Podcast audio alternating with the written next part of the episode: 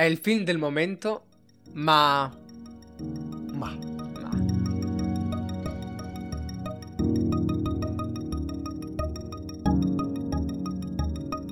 Non potevamo non vedere questo film, eh, anche perché eh, Sam Mendes è un bravissimo regista che apprezzo e credo che anche tu apprezzerai molto.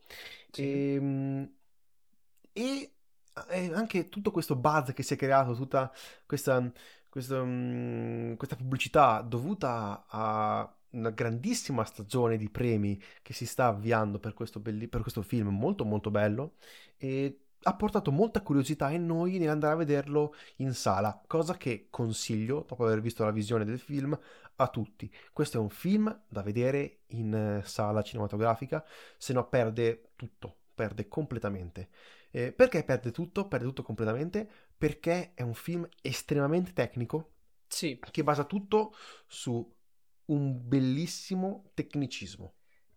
viene presentato come un unico finto piano sequenza, perché l'hanno fatto a pezzi, poi l'hanno incollato digitalmente. Il problema è che non è neanche un finto piano Parliamo sequenza di unico. 1917, non non Ah, ancora ok, detto. giusto. Parliamo del 1917. ok? Diretto da Sam Mendes e molto semplicemente la trama eh, racconta la storia di questi due ragazzi che da una trincea a una trincea di un altro battaglione devono portare un messaggio per fermare l'attacco. Perché è un e- attacco suicidio che vanno a finire in una trappola. Punto. L- muove- la motivazione di, del, del, ehm, di uno dei due protagonisti È che vi ha, vi ha suo fratello. di, di, sì, di fratello Tom nell'altro... è che nell'altro c'è suo fratello e vuole salvarlo e quindi William è quasi costretto uh, a seguirlo E basta, seguiamo il percorso di questi due, di questi due personaggi all'interno delle fila nemiche. E, come detto, è molto tecnico perché è un unico finto piano sequenza. che in Cosa si- realtà non lo è neanche Ma partiamo dalle basi. Ok. Che cos'è un piano sequenza? il piano sequenza è un una, è un'unica uh, scena o comunque più scene quindi proprio una sequenza e composta da un'unica inquadratura che può Da essere un unico take. Sì, da un'unica inquadratura continua che eh, può essere sia telecamera ferma molto facilmente, però potrebbe sembrare un teatro, e- oppure eh, spesso viene usata con eh, la macchina che si muove, quindi con molti movimenti di macchina, quindi con stabilizzatori, oppure a camera a spalla o con carrelli o con composizione di tutte queste Qual è il primo, uno dei film più, uno dei primi film a utilizzare essere girato completamente in piano sequenza?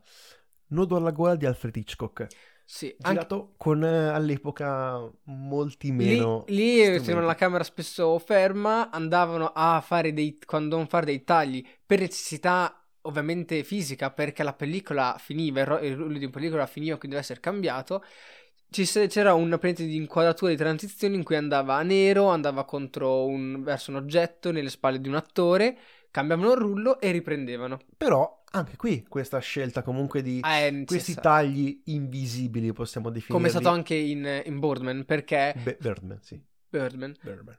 perché Birdman. eh, fare effettivamente un film di un'ora e mezza, due, due ore e venti, con un solo unico reale take, O sei Sukurov o sei un pazzo. e anche secondo, Suku- eh, secondo, in Sukuro, secondo alcuni sono dei tagli, per cambiare comunque la A Arca. Russa secondo- Sì. eh, dicevano che si notano, no perché si notano degli errori, Ne- se tu guardi il film ci sono uno o due errori che a un occhio attento Ah, ok. dicono, eh, però è stato girato in un... Ma sei un folle, parliamo di Arca, Arca Russa di, di Sukurov.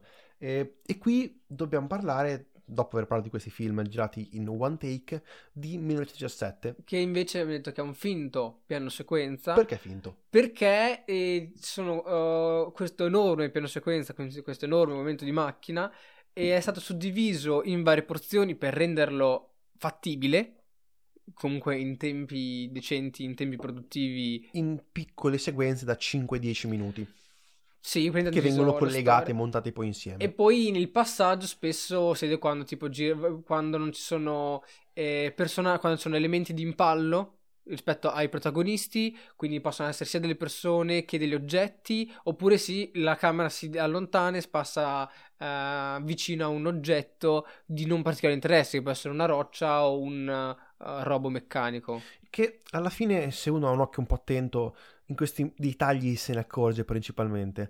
E però perché abbiamo detto finto piano sequenza, ma neanche completamente? Perché c'è un unico taglio, c'è, c'è proprio un taglio. un taglio. proprio reale, perché lo schermo va proprio a, a nero. Vi è un passaggio, un, un momento in cui si Mm, nella storia passa un po' di tempo. Passa. E quindi appunto c'è un salto temporale e quindi ha, ha, necessità di fare questo taglio, che noi abbiamo pensato è il punto esatto in cui bisognerebbe mettere l'intervallo. Che se uno l'ha visto quindi in una sala dove c'è un proiezionista intelligente...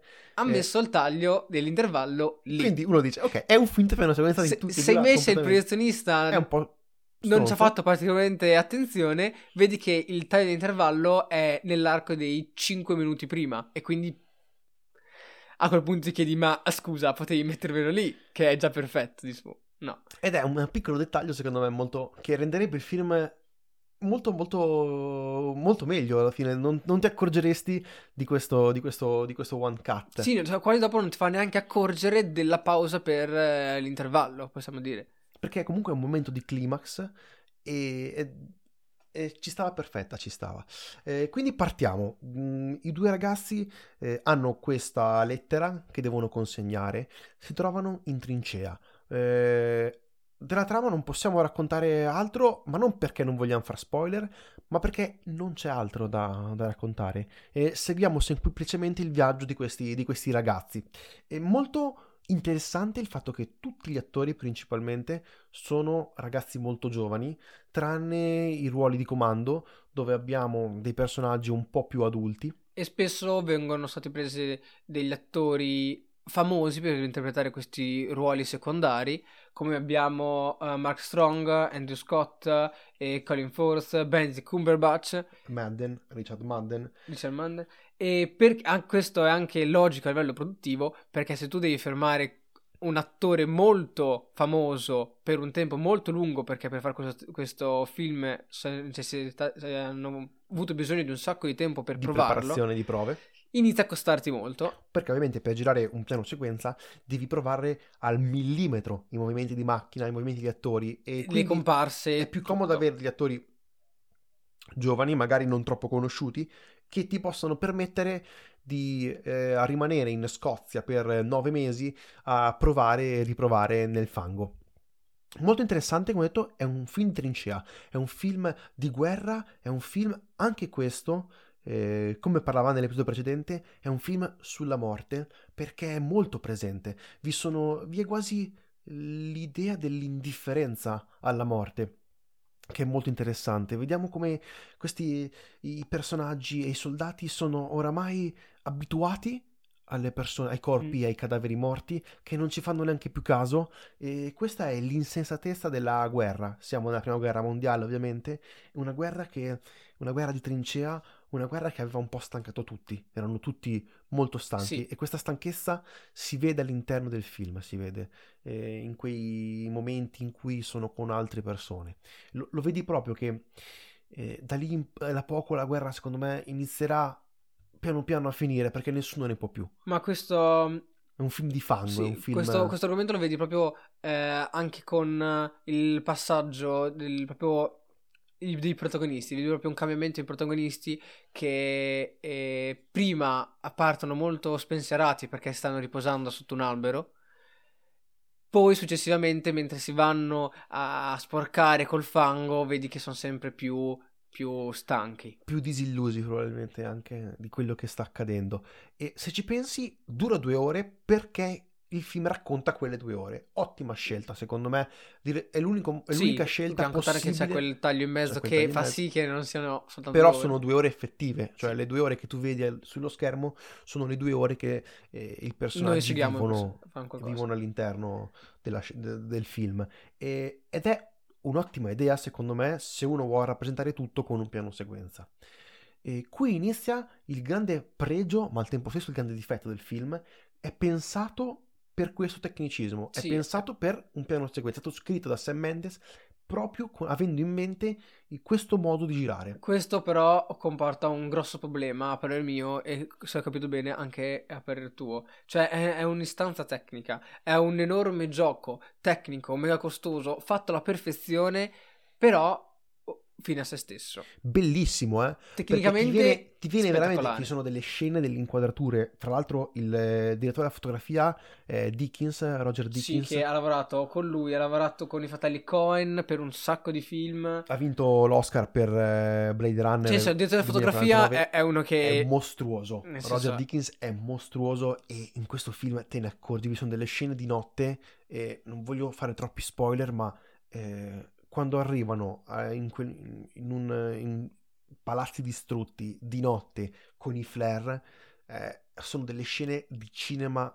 altissimo, ma proprio a livello estetico, sono di una bellezza eh, veramente No, quello sì. entusiasmante. Ah, poi è molto interessante anche lo studio sulla luce per fare eh, questo film. Hanno proprio studiato il movimento delle ombre perché... eh, E se ci pensi, è girato tutto quando eh, è nuvoloso, perché sennò per evitare di avere troppa luce sui... Sì, quando, quando sui c'era il, cielo sereno non giravano semplicemente, non potevano. E si segue, inizia la notte al tramonto, iniziamo, sì, inizia il film all'incirca al pomeriggio per Sì, poter pomeriggio. arrivare alla mattina, quindi seguiamo tutte le fasi della, della notte, secondo me, della luce anche, come scorre, ed è, ed è molto bella, è una scelta molto interessante, un po' masochista secondo me, perché ti costringe a dover girare dei piani in sequenza eh, ad orari improponibili della notte e della mattina, ma a livello di resa grafica e visiva è un film che non ha uguali secondo Ma me. alzare i livelli di difficoltà sul quale si può provare a fare un ottimo risultato. Tant'è che volevo mh, farti notare una piccola cosa, nel titolo di, di di- di coda Roger Dickens è anche il primo macchinista. Del- Oh, ok. Che cosa Quindi- vuol dire? Che cosa vuol dire? Tu che sei un po' più esperto. È andato a studiare effettivamente e come predisporre i vari macchinari per far passare la um, macchina da presa. Cioè, eh, per tutti i vari movimenti si possono usare carrelli, bracci meccanici e quant'altro e sono nati e, e su- ovviamente anche sistemi per il passaggio, per interscambio della macchina presa tra tutti questi dispositivi e quindi è andato a studiarsi come effettivamente era possibile mettere in pratica il movimento della camera da presa, oltre, essendo dietro la fotografia, l'inquadratura e le luci. Gestire la luce comunque in un piano sequenza, come abbiamo con la resa che ha dato, è difficilissimo, se ci pensi. Eh, quanto, sia perché utilizzano una luce naturale, ma in alcuni punti la luce è completamente artificiale. Vi sono dei momenti in cui Sì. la luce è fatta sul posto. E sono, secondo me, dei momenti difficilissimi a livello tecnico. Quindi tutti i reparti tecnici devono aver lavorato alla perfezione, secondo me. E, mh, altra, altra cosa tecnica che mi ha colpito moltissimo ed è molto molto bella è la scenografia. Perché Scenografia molto ben fatta, molto ben curata, anche proprio anche nei dettagli. Io, per esempio, ho notato molto anche la differenza della trincea. Delle trincee tra trincee- trincee Esatto, tra le trincee delle due fazioni si nota molto la, la differenza come sono fatte. Quindi e anche anche cambia il materiale in cui sono scavate. Eh, perché diciamo scavate? Perché hanno scavato effettivamente, si sono messi in questo campo in Scozia a scavare trincee, chilometri e chilometri di trincee, nei quali far passare poi la macchina da presa, a scavare buche, a scavare laghi, a- hanno creato tutto. Hanno hanno creato. ricreato tu- tutto l'ambiente che gli serviva. Ed è per questo secondo me che a livello tecnico è mostruoso come film. Eh, non solo quindi la fotografia, anche la scenografia. Ma anche i costumi, i costumi mi hanno stupito, sono molto belli. Sai che i- generalmente i film della prima guerra mondiale venivano girati con- attraverso l'utilizzo dei berretti della seconda guerra mondiale, perché era molto Mm. difficile trovare delle, delle- delle repliche esatte dei cappelli. E qui li hanno completamente ricostruiti eh, per rimanere il più possibile fedeli a- al- all'epoca.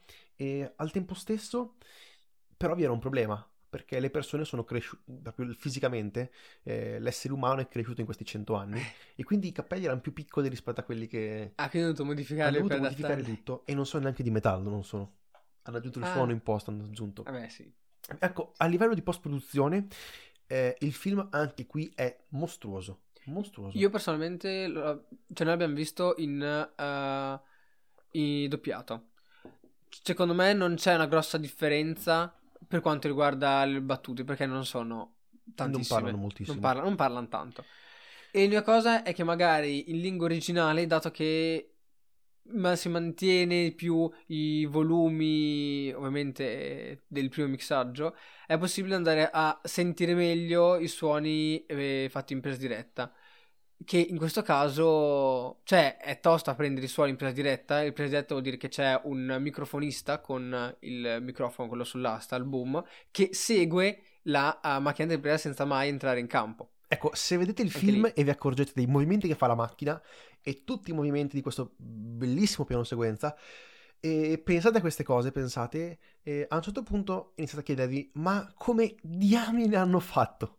Perché è un... È tosta. È C'è tutto il comparto dietro la camera, tutti quei pochi che potevano starci a quel punto, perché molti venivano a guardare a distanza, con i monitor, doveva veramente cercare di ballare dietro gli attori per poter permettere questo enorme gioco, questo enorme e poi Sam Mendes, secondo me, è un po' lo sa di questa cosa e vi sono dei momenti in cui andiamo sull'acqua, che secondo me è difficilissimo, è una delle cose far passare la telecamera è molto difficile sull'acqua, se non fosse ok, puoi utilizzare dei carrelli e... però lui mostra il... Eh, lì... mostra il... dove lo spazio sì. e poi dopo ci sale sopra Secondo me lì hanno sfruttato, ipotizzo, hanno sfruttato la post-produzione per cancellare i binari sopra l'acqua. O magari hanno utilizzato magari dei binari a livello a- alto. Oppure hanno usato dei binari a livello alto, però non lo so perché secondo me l'inquadratura un po' era... Era molto bassa. No, ti fa vedere perché il punto macchina è molto, quando passa sull'acqua è molto più basso, quindi i binari li avresti visti comunque. O hanno usato un enorme braccio sbracciato dal di fianco, anche quello è possibile perché nella, nella scena che stai dicendo e la parte destra non, si guarda, non, non, viene mai inquadrata, è sempre rivolta verso sinistra. Io parlo del momento eh, quando vedete il film, subito verso l'inizio, nel quale devono attraversare un piccolo lago di acqua. Sì, un cratere riempito di acqua e lì o, o, è un braccio meccanico, anche se il movimento è proprio molto ben fatto, però quello lo, lo programmi, lo fai.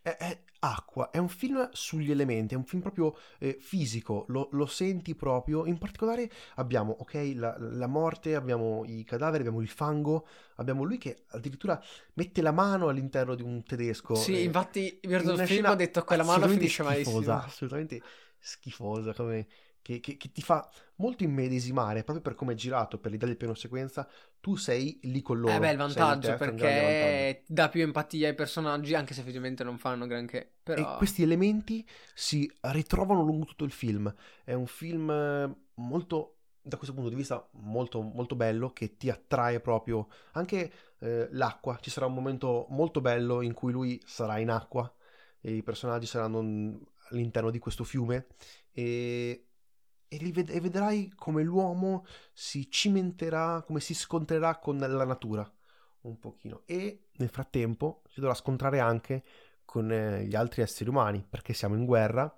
e è molto, molto interessante, ripeto, sembra che ne parliamo male, ma è un film che a me è piaciuto molto, molto però al tempo stesso non ti lascia nulla. Se vogliamo fare un paragone con eh, un film come Dunkirk, eh, di Nolan, anche quello tecnicamente era mostruoso, ma qualcosina di più ti poteva lasciare. Sì, perché eh, hanno una trama, quindi hanno uno spessore della storia maggiore, mentre in 1917 la storia è molto semplice. Cioè, anche, noi abbiamo già raccontato, è molto I personaggi sottile. di contorno sono quasi, quasi inutili, volutamente probabilmente inutili, perché se ci pensi eh, sono eh, talmente abituati alla morte, a mandare persone a morire nell'insensatezza della guerra, che i comandanti superiori eh, li utilizzano quasi come carne da macello questi soldati eh, posti a ranghi inferiori. Sono alla fine delle piccole pedine che vengono lanciate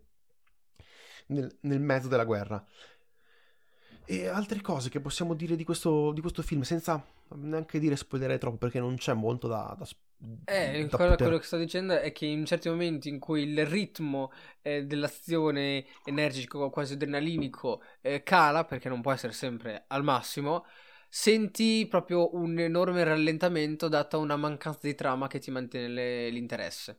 E al tempo stesso questo rallentamento però da controaltare, quando avverrà, vi sarà un momento dove il film per un attimo si rilassa, ma a livello estetico raggiunge delle Sì. vette altissime. No, a livello- Quindi hai ha un contraltare molto, Beh, molto comunque a livello importante. estetico è molto bello, anche per esempio la questione dei colori, nel senso loro partono in... eh, le, prime inquadrature sono nel verde, cioè In all'inizio il piano sequenza finto, all'incirca. e c'è un campo di grano, un campo Un con fiori, e quindi poi loro spassano dentro le trincee, piano piano entrano nelle trincee, quindi tutto il fango, tutta la porzione del fango, poi vanno anche le porzioni, le porzioni negli punti, abbiamo detto che non sono neanche all'esterno, quindi molto chiuse, molto buie, sempre con questi colori eh, grigi, e in certi momenti invece ci sono dei momenti, ci sono delle porzioni in cui i colori tornano ad essere sgargianti, cioè ritornano ad essere vicino a dei prati. È E tutto... quindi questo contrasto è molto, molto divertente. Ma è molto bravo Sam Mendes a farti immedesimare, quindi nell'azione, a farti immedesimare nella scena. Tu noti, tu sei lì con loro e quindi inizi a, a soffrire e a vivere con loro. E quindi ci saranno dei momenti volutamente di adrenalinici, adrenalinici di tensione che comunque eh, sente lo spettatore e, e sono molto belli perché ti riesci a immedesimare molto bene in un film di questo tipo. E altre cose molto interessanti secondo me è l'utilizzo delle musiche. Eh, ci sono e soprattutto sull'inizio e sul finale. Io durante il film non mi sono accorto troppo della musica, e vi sono stati so- più che altro i rumori ambientali Sì, fai più molto belli. attenzione ai suoni ovviamente aggiunti in posta. E questo è sound, sound mixing e sound editing. Sì, sì, fai molta attenzione al sound editing, proprio quelli, i suoni non presi in presa diretta, ma aggiunti successivamente e ti, ti ti ricreano molto l'ambiente in cui, in cui erano presenti, cioè in cui si spostano i personaggi. Il film sta avendo un grandissimo successo e credo che vincerà gli Oscar, credo vincerà come miglior film, vincerà perché alla fine racconta una storia di guerra e le storie di guerra sono molto molto ben accette e al tempo stesso è un film tecnicamente, ripeto, mostruoso, veramente. No, È- tecnicamente cioè, mm, eh, c'è Sam Mendes che fa le flessioni con i muscoli, mostra, mostra i muscoli ma potentissimi. anche Roger Dickens, eh, il- Eh, la mostra- fotografia, cioè Infatti i premi tecnici li merita tutti. A livello tecnico non credo ci sia nessuno più bravo di Sam Mendes quest'anno a livello tecnico. A livello di miglior film ho i miei dubbi però. Secondo me il miglior film, se vogliamo aprire una piccola parentesi Oscar, che ne abbiamo comunque parlato due episodi fa, eh, dovrebbe vincere Parasite secondo me. eh, Perché è più completo. è più completo. È anche, anche tecni- tecnicamente è perfetto anche come film. Parasite è molto ben fatto. Ma non ha questa tecnica- difficoltà come 1917. Però la differenza secondo me è che qui la tecnica di Parasite è, eh, segue pari passo un contenuto, una forma, e qui questo in alcune parti del film, eh, in 1917, un pochino manca se ci pensiamo. Sì. È qualcosa che eh, avvertiamo, avvertiamo un certo... eh, lasci la sala molto felice di quello che hai visto, perché è molto bello, ma al tempo stesso è un po' vuoto. Sì, come quando parlavo nell'episodio di Jojo Rabbit, dicevo che ti lascia Jojo Rabbit ti lascia qualcosa, cioè ogni tanto ci ripensi. 1917 invece è un film che lì per lì te lo godi un sacco per come è fatto, È una bellissima esperienza cinematografica. però successivamente sì, que- quel- un po' di significato eh, data la leggera trama sulla guerra, su quelle vicende importanti che succedono, ti rimane. Però non hai, cioè non ha spessore, quello che stavo dicendo prima, non ha spessore di trama, di storia, e quindi su quel lato è molto molto fragile. Anche perché fare un piano sequenza di, È quello, di è- due che ripeto, vanno da una parte all'altra È il grande pregio, ma allo stesso, tempo, allo stesso tempo il grande limite. Perché se da una parte riesci a far immedesimare tanto lo spettatore, non riesci comunque a trasmettere in, e non riesci a trasmettere qualcosa, non riesci a trasmettere qualcosa che vada oltre all'estetica e, e punti più sulla, sulla forma, su un'idea che comunque sono accennati. Vi sono durante tutto il film, cioè l'idea comunque, tutto il concetto sulla morte, sui cadaveri, eh, l'insensatezza della guerra, la desensibilizzazione alla fine de- de- delle persone che non sono più neanche persone ma sono delle, delle pedine, eh, i comandanti che trattano i sottoposti come se fossero carne da macello, Però, tutte cose che rientrano. Ma però non c'è, stesso- cioè, contrapposta a questa enorme emotività verso i person- eh, empatia verso i personaggi, dato il piano sequenza, Sì, molte di queste cose che hai detto passano, però non, non, non c'è un'enorme trasmissione. Sono messaggi che comunque passavano in maniera secondaria anche in Jojo Rabbit. Sì, E però comunque riusciva attraverso una caratterizzazione migliore anche dei personaggi perché oh, per gioco, gioco forza non riesci a, pers- a dare uno spessore a molti personaggi durante questo film riesci a malapena a creare due, protag- due protagonisti sì, due sono che creati, seguiamo. creati bene, li vai a scoprire nell'arco di, tutta la abbiamo storia. uno che è più, più aperto più solare quindi possiamo scopriamo di più di lui È molto più emotivo. molto più emotivo e un altro che invece probabilmente anche perché ha vissuto di più la guerra Sì, e, e al tempo stesso è molto più mh, chiuso in se stesso e quindi magari scopriremo durante il corso del film qualcosa in più ma neanche troppo no, giusto due o tre cose. sono questi, sì. sono questi piccoli Ha dettagli questo, secondo questo, me che mancano a questo film questo enorme limite. sì Per è- me è grande. ma al tempo stesso è un film estremamente esteticamente bellissimo e ripeto sembra quasi che non ci sia piaciuto a me è piaciuto anche molto Anche a me è piaciuto. Ho questo, questo, questo dilemma dato è molto bello, tec- cioè, tecnicamente perfetto, però sostanzialmente scarno. Ne vale la pena? Vorrei, vorrei sapere anche cosa ne pensano gli ascoltatori di questo podcast. Quindi, se volete dirci la vostra, Siete d'accordo con la nostra opinione? Anche voi pensate che questo enorme gioco, giostra tecnica perfetta sia un po' inutile, messo su una trama molto fragile? Oppure siete tutt'altro parere per dire è fantastico, basta. fatecelo sapere. E anche fateci sapere se apprezzate questi episodi a metà, a metà settimana che vi ritrovate eh, un po', un po' come, come regalo. Cercheremo di farne di più, cercheremo di avere una produzione di due episodi a settimana all'incirca. E ci trovate su Effetto Vertigo Podcast Instagram, Facebook. Abbiamo anche un'email se volete scriverci, ma ci potete trovare benissimo sui social. Altre cose che possiamo dire, ci vediamo magari con un episodio un po' più lungo verso fine settimana. Mm, grazie, arrivederci. Io ero, sono Tommaso, Io sono Aurelio. questo è Effetto Vertigo. Condividete un po' gli episodi, spacciateli agli amici eh, o a conoscenti o a familiari. O se no sapete cosa dovete fare, sapete cosa dovete fare? Prendete in un luogo pubblico e prendete possesso delle- de- dell'audio di quel luogo e mettete il podcast. Poi inviateci l'audio e vi ricompenseremo. Grazie mille Alla e prossima. arrivederci.